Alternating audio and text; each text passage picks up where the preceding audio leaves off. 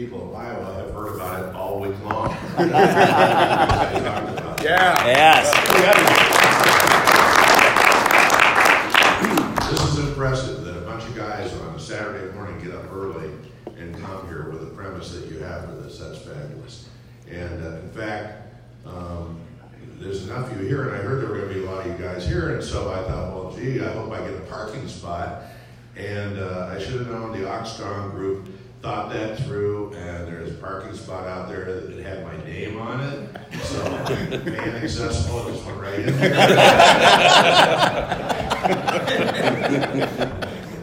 And when you're a guy on the radio, sometimes people know who you are, and sometimes they don't when you go out and do things. I had a guy come up to me at Menards a while back, and he says, Hey, I know who you are.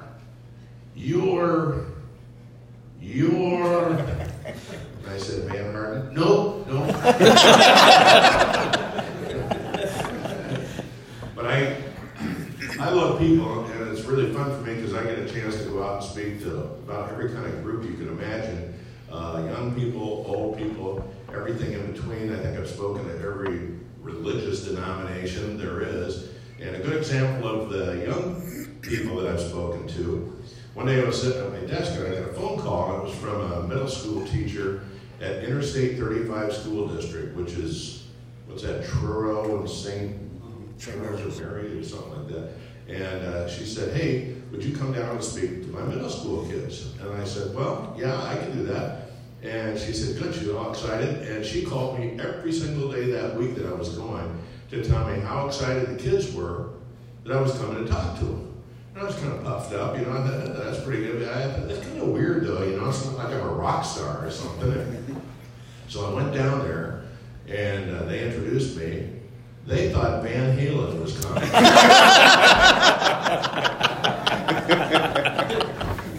was a long hour.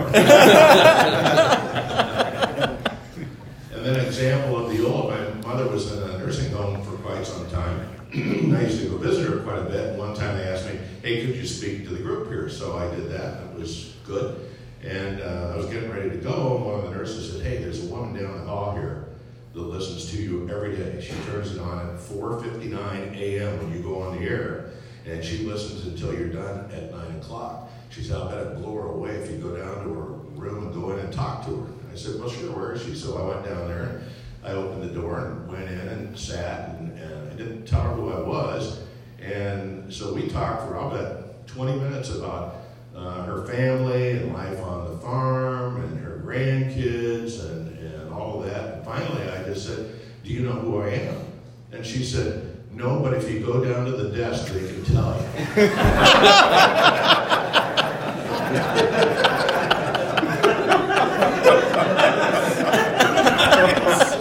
That's one of those, you don't know where to laugh at it.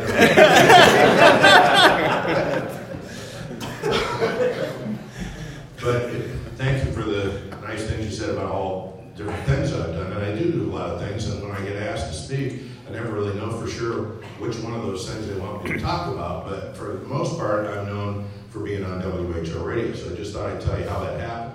When I was a kid in Adel, Iowa, uh, living in the same house where I live now, believe it or not, I'm the only guy I know that's lived in the same house three different times. like a bad penny. uh, but my dad used to tell me all the time, what are you going to do with your life? How are you going to make money? How are you going to support yourself? And I mean, he was relentless with this. And maybe some of you had that too, but I didn't know. I just wanted to ride my bike around eight dollars. That's all I wanted to do.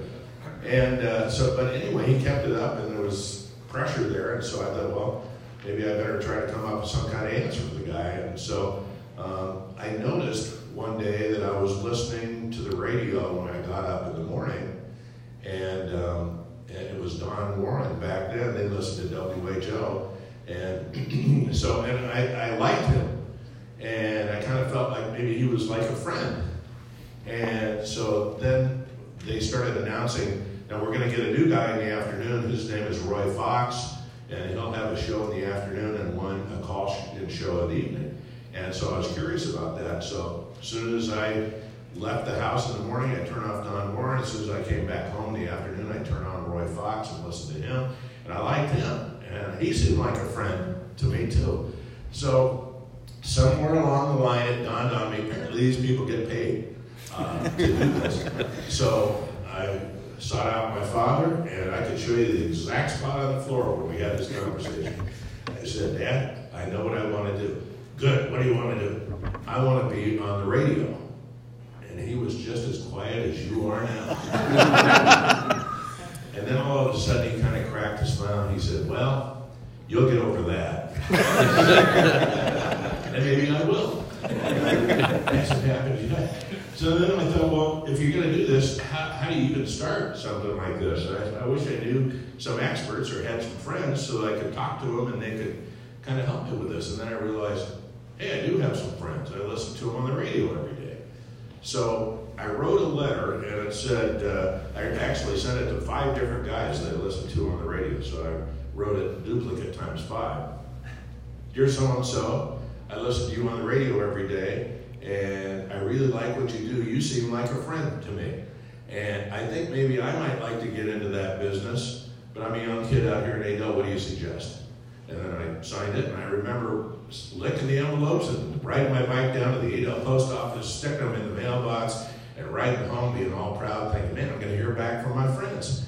And uh, so I waited a couple of days, and I didn't hear anything. And I waited a couple more days, and I didn't hear anything. I waited a week, nothing. Two weeks, nothing. I never got one letter back from one of those guys. This is where you all said, oh. And when there's women in the audience, I don't have to cue them. However, one night I was doing my homework and the phone rang. My mom answered it and she says, Hey, it's for you. So I picked it up, said hello, and uh, this voice said, Is this Van? I said, Yes. He said, Well, this is Roy Fox, and we're live on Clear Channel Conversation on WHO Radio. And I said, One of the wittiest things I've ever said on the radio, I said, Really? he said, he said, yeah, I got your letter. Do you mind if I read it to the audience? I said, no, that'd be fine. So he read it, and um, then he paused and he said, I want you to know that when I was a kid, I wrote a letter almost exactly like this one, and I sent it to a guy, and he helped me. So now I'm going to help you. Wow. And he said, why don't you have your parents bring you down to the radio station Saturday? I'm working, and I'll give you a tour, and we'll show you how the equipment works and tell you the principles of things, and you can ask whatever questions you want. You can kind of see if this is something that you might like to do. I said, great.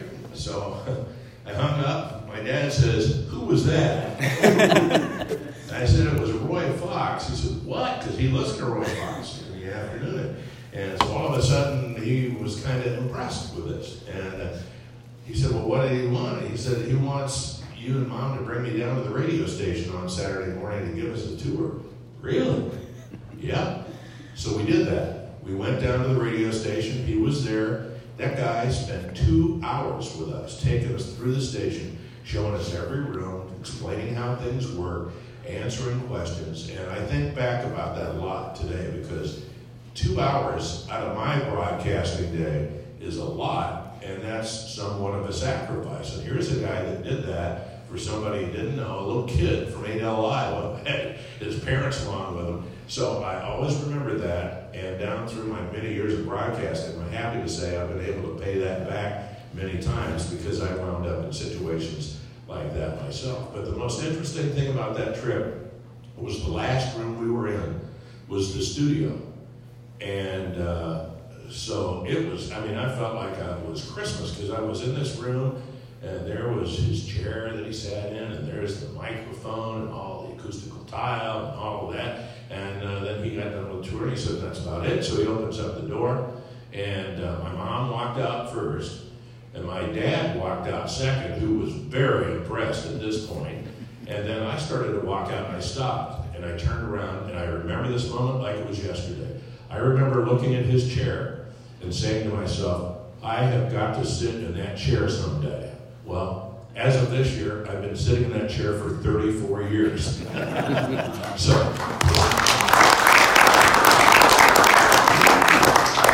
be careful what you wish for.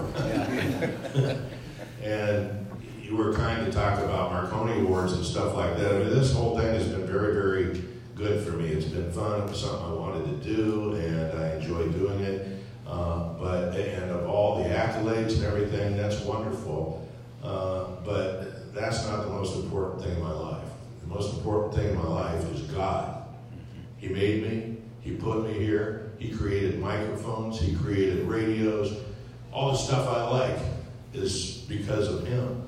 And I can remember my mom was just a saint. She, uh, her name was Grace, and everybody called her Amazing Grace. And she was always studying the Bible, and she was always praying for people, and she'd go out and do good things for people. And, and you know how your parents get smarter the older you get? That's the way this happened too. And I didn't, I don't think I really realized what I had when I was a kid. And uh, wonderful, wonderful parents. And then when I was a little older, it kind of dawned on me, and I thought, you know, look at everybody loves her. And I'd like to be like her. And uh, so I remember saying a prayer one day, and it was this simple Dear God, I want to know more about you, and I want to know more about the Bible. Amen. The very next day, my hometown church, just a block and a half down the street in Adel, called, and they said, Hey, our adult Sunday school teacher just quit, and we'd like you to do it. And if that call would have come 24 hours earlier, I would have laughed it off. And I thought, well, I was sure God answers prayers in strange ways, and maybe I wonder if these are connected. And so I said, Well, how hard would this be? and she said, Well, it won't be too hard. There's only one person in the class. and you know, small towns, who is it? It's Gene Smith. Okay, I know Gene Smith. So I'll do it. So then I thought about my prayer, and I thought, I wonder if that's connected and this is a way for me to learn more about the Bible. So I said I teach the class, and I did. And every single week I would spend hours and hours preparing for that class. Jean Smith got her money's worth that first week, I'll tell you. But, uh, and I became so enlightened and enriched by the Bible.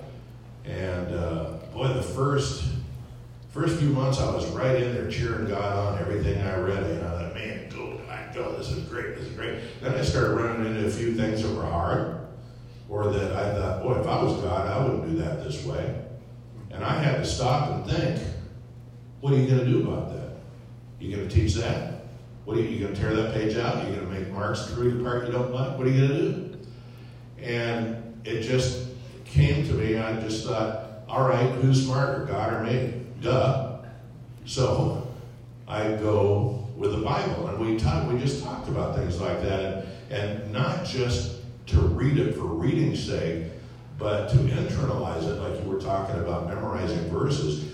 But the big thing is, you can read a history book or something, and it's interesting, but what are you going to do with that stuff? How does that apply to you in your life? How can you incorporate it into your life? And all of a sudden, this class started getting bigger and bigger and bigger. We had no other textbooks, we had just the Bible. In fact, it got so big that within one year, we had to knock a wall out in the building to fit everybody in there. And I don't tell you this to try to make you think, boy, you're a good teacher.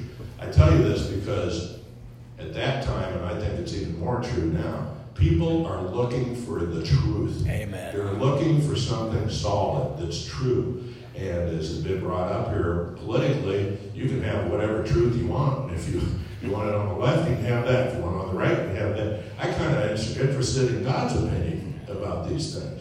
So anyway, it got bigger and bigger and bigger. And um, then uh, I moved to Des Moines for a while.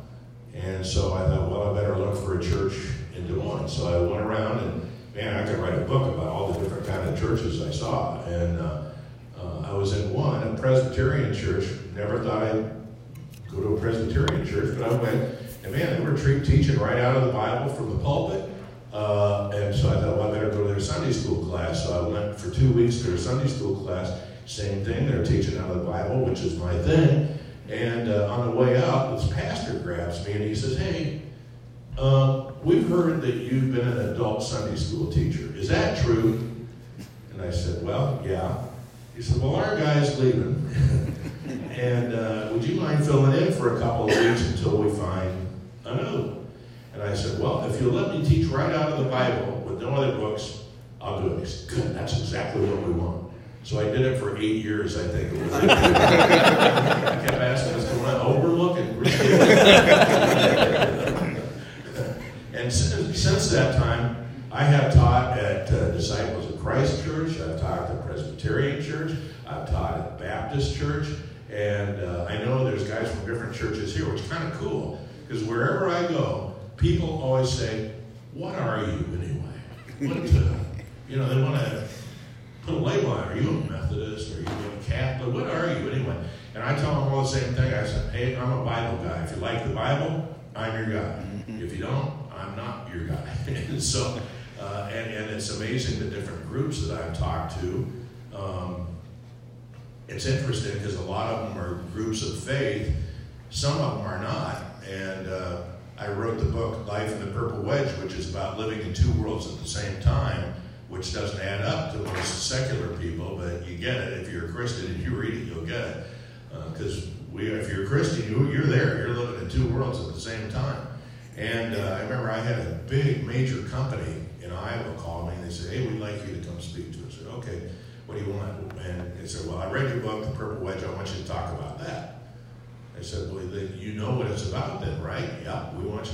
So I've been able to go to places that would never ever hear the gospel and talk about what it is. And uh, I also wrote another book about how you look and how you feel. I lost 100 pounds, and everybody wanted to know, how'd you do it? How'd you do it? How'd you do it? And so I got tired of telling them, so I wrote a book about it, charging them 10 bucks. but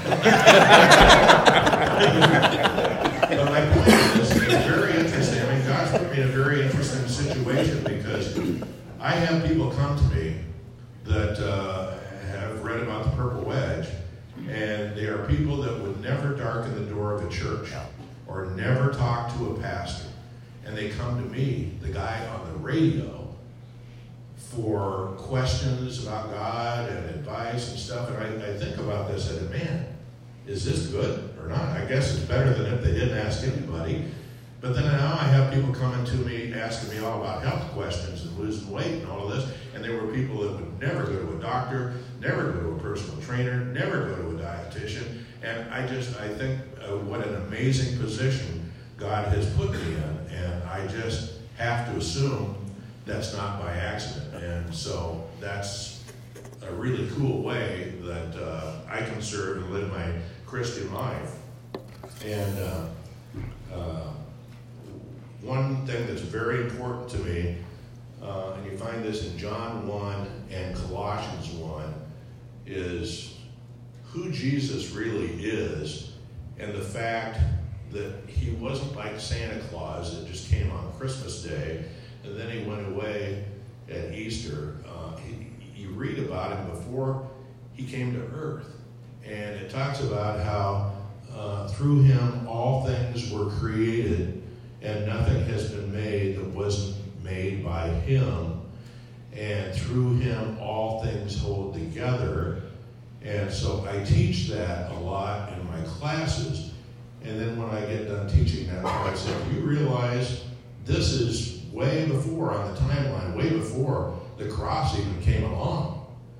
And so, if that's true, and I believe it is, that He created everything, what, what if you had the top five things in your life that you love the most wrote them down? Where did those five things come from? It says in the Bible that came from Him. Where did you come from? Where did the oxygen come from that we're in this room breathing right now? And so, if that's true, what percent of your life do you owe to Jesus Christ? You owe 100%. And like I said, that's even before we get to the cross. And that's miraculous. We, we owe him everything. I always say that uh, to people, to everyone, Jesus is one of three things. He's either nothing, and I know a lot of people, I have friends that are atheists, and they think he's nothing. They either don't believe he existed, or if he did, not that big a deal. To them, Jesus is nothing. Then there's people that believe Jesus is something. And the something people, if you had a pie chart of your week and you divided it up into the different things you do, you'd have sleeping and eating and taking care of the kids and all that. And they have maybe church uh, or praying or whatever in there as part of it. And so that it's something in their life. But to the everything people, and at one point in my life, I became an everything person when I realized all this stuff about that without him there's nothing. And I, I, realized it too when it says, in him all things hold together. Did you ever have a time in your life where things didn't hold together very well? I have. And I realized that's the time I was farthest away from him. So the everything people have a chart just like the something people do with all the different things of your day. However, they have kind of a transparent or translucent overlay that goes over the top of that. And that translucent overlay is Jesus Christ. Because none of that stuff would make any difference if it wasn't for him. And uh, I want to tell you a story about uh, every place I go to speak, there's always somebody that feels like right now in your life you're not getting any traction, or you're not in the right place at the right time, or uh, you just don't feel good about things. And I know because I've been there. And I know there's people in this group right now that feel that way. How do I know? Because there's more than three of us in the room. That's not right. but I was feeling like that. I was working on KRNT radio and uh, I was making so little money I could hardly pay gas money and, and uh, uh, food money, and I was a bachelor. I, I had an old Ford Pinto, just waiting for somebody to ram into the back but I was having a pity party about that, and uh, that's all I could think about. And I went to work one day, and a buddy of mine who came on after me on the air, he had the same problem, and he was sitting in the lounge reading the Des Moines Register, and he says, Hey, look at this. He was looking at the want ads, and there was an ad for the Oscar Mayer plant in Perry, Iowa. And he read this job description. Basically, it was stuffing hot dogs. Was making three times what we were earning. And he looked at me, he said, Should we be stuffing hot dogs? And we said, Nah, this is too much fun. so, but the, very next day, Still having the pity party. I came into work, and the receptionist says, Van, there's a guy sitting here who's been waiting for you for about a half hour. And he was sitting on the sofa, so I sat next to him, and he introduced himself, and we talked for a little bit. He said, My sister was in a terrible car accident a few weeks back. And it was so bad that she was unconscious. In fact, she went into a coma. And uh, he said, she went to the hospital. It was either must been Methodist or Mercy, I'm not sure which. Um, but they worked on her, and they couldn't get her out of that coma. And they said, I think maybe we should have her flown to Iowa City. They might be able to help her over there. So they did. They life flight or air life or whatever they call it over to Iowa City. And he said she's been there for a little while. And he said, still, nothing. She's still in a coma. And he said, We, the family, asked the doctors, Is there anything that we should be doing to try to help this along? And one of the doctors said, The only thing you can do is surround her with things that she's familiar with on a daily basis. And so he said, We got trinkets for her living room and her kitchen and set stuff all around her. And, and he said, Nothing. And you don't really know, I guess, when a person's in a coma whether they're perceiving things or not. And I'm not a doctor, so I don't know about that either. But he said, then it dawned on me yesterday. I was driving to work, and he said, I remember a conversation I had with her. She told me that she listens to you on the radio every day, and that you seem like a friend to her. And uh, that sounds familiar. and so he pulled out a cassette. This is back in cassette days. He pulled a cassette out of his pocket. And he said, they cannot get KRNT radio in Iowa City. And so I was wondering if you would tape record part of your radio program. We'll take it over to we want to play it for. And I said, I'd be honored to do that. So I took his cassette and I went in and I was doing the program and I popped it in and was recording the program. And not only did I, I was doing music back in those days, not only did I do the music, but I spoke to her and I said, Hello to Teresa today. Teresa, I just met your brother. What a neat guy.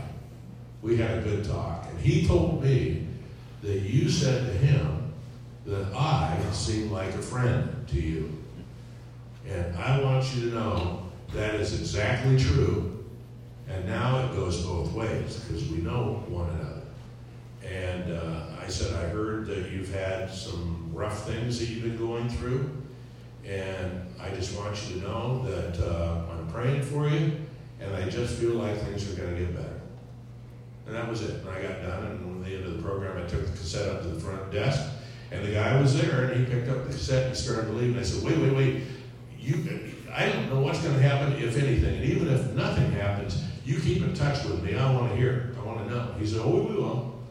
So he left, and uh, a day went by, I didn't hear anything. Two days went by, I didn't hear anything. Part of a week went by, I didn't hear anything. I thought, this is just like when I sent those guys that radio. I'm not going to hear anything back. And then the next day after that, the receptionist said, Van Hartner's call for you on line three, so I punched it up, and I said, hello. And the strangest voice I ever heard said, she wiggled her feet. I heard about calls like this. I said, Who is this? He says, I'm the brother of the woman that was in the car wreck. I said, She wiggled her feet? He said, Yeah. When you were playing music, all of a sudden her feet started going back and forth to the beat of the music. And then he said, You started talking to her, and she opened her eyes, and she came out of that coma and the doctors say she's going to be just fine. Praise the Lord. and the hair still sticks up on the back of my neck when I tell that story because it just, I couldn't believe it. And so that summer, they brought her out to the Iowa State Fair where I was broadcasting. And she was in a wheelchair, but she was going to be getting rid of that too. And they wheeled her over to me, and she stood up, and we hugged one another, and we cried, and the family came around and we all cried together. And uh, then they we got done with that, and they started to leave, and everybody left except her brother. And he came over to me and he said, "You have no idea what all this has meant to our family." And I said, "Well, thank you, but you have no idea what this has meant to me." Because I thought back that very day that that happened was the day that I wasn't getting any traction I wasn't in the right place at the right time. I should have been out in Perry stuffing hot dogs. It just, and all of a sudden, boom, it got pointed out to me very vividly. I was exactly in the right place at exactly the right time. I just didn't know it. So the reason I bring that up is if any of you feel that way, I, I've got a hunch you probably are exactly in the right place at the right time, and, and you don't know it. And one of the things that I get asked all the time is, boy, you're on the radio so early. What time do you get up? Well, uh, 2.45. My alarm goes off at 2.45. Alarms, I have safety alarms too and uh, people say, well, you've been doing that for 34 years, so that's no big deal. It's easy for you to get up. Nope, it's the night. My alarm goes off. It is a shock to this day. And so at 2.45, a couple of things happen. Number one, I wake up, and I put my feet on the floor, and then I say a prayer. And I say the same prayer every morning. And here is the prayer Show me, tell me, send me. Show me what you got, tell me what to do, and send me out to do it. In other words, make yourself available. And I have never, ever heard God speak to me audibly. I wish you would, because I got some stuff I want to talk to him about. but ever since I've been doing that, I have been put in the most unbelievable situations that I could never have dreamed of. And, you know, the story I just told you is a good example of that. Uh, there have been other life and death things that have happened, and uh, uh, I, I get in the middle of these things and I just think, how in the world did I get in the middle of this? And then I remember, oh yeah, 245. so, and another one is uh, my wife said, uh, hey, uh, there's a church in town that's having a meeting tonight, and they're, they're talking about taking a mission trip to Zimbabwe, I kind of like go to the meeting. You want to go? I said, nope. I'm honest. I never, I mean, I've heard about these people that go to Africa and all these places and do mission trips. Never had any desire. Seen my mission field is right around here. So I said, no. And uh, she said, okay, well, I'm going to go. I said, okay. And uh, so she went to the meeting, and uh, it was an evening meeting, and I go to bed pretty early since I get up so early. And so I'm just talking in, and my phone goes off. There's a text, and it's from her, and she's at this meeting, and it says, Would you like to preach in Zimbabwe? how, how do you answer that? and uh, so I just put yes and said and went to bed. And then when I got up the next morning, I knew I was going to have some talking to do because I didn't want to do that. I have to talk my way out of this. So um, the guy called me and he said, "We have we need one more guy. We need somebody who has taught Bible before." And uh, we would be thrilled if you do this. So I had 10 questions and asked him.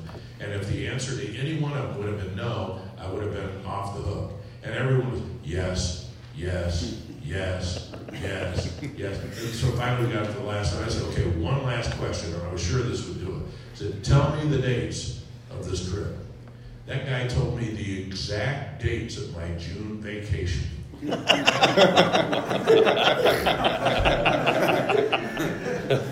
I did just what you did. I laughed. I mean, I, sometimes God has to hit you up on the side of the head, you know.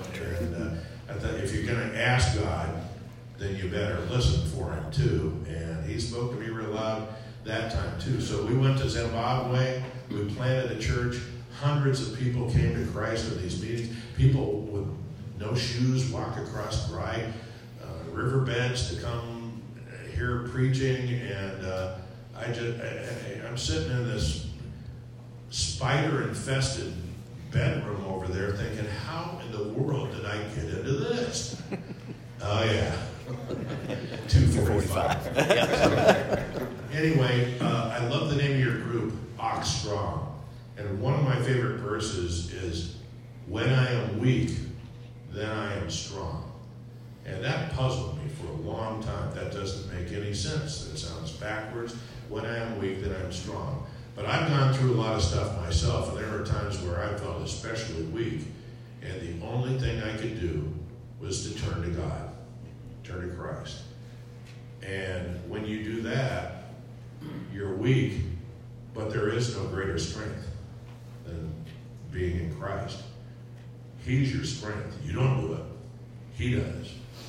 If you commit to it. And so I admire you for what you're doing and for the name of your group because when you are weak, then you are ox strong. awesome. Thank you for having me here.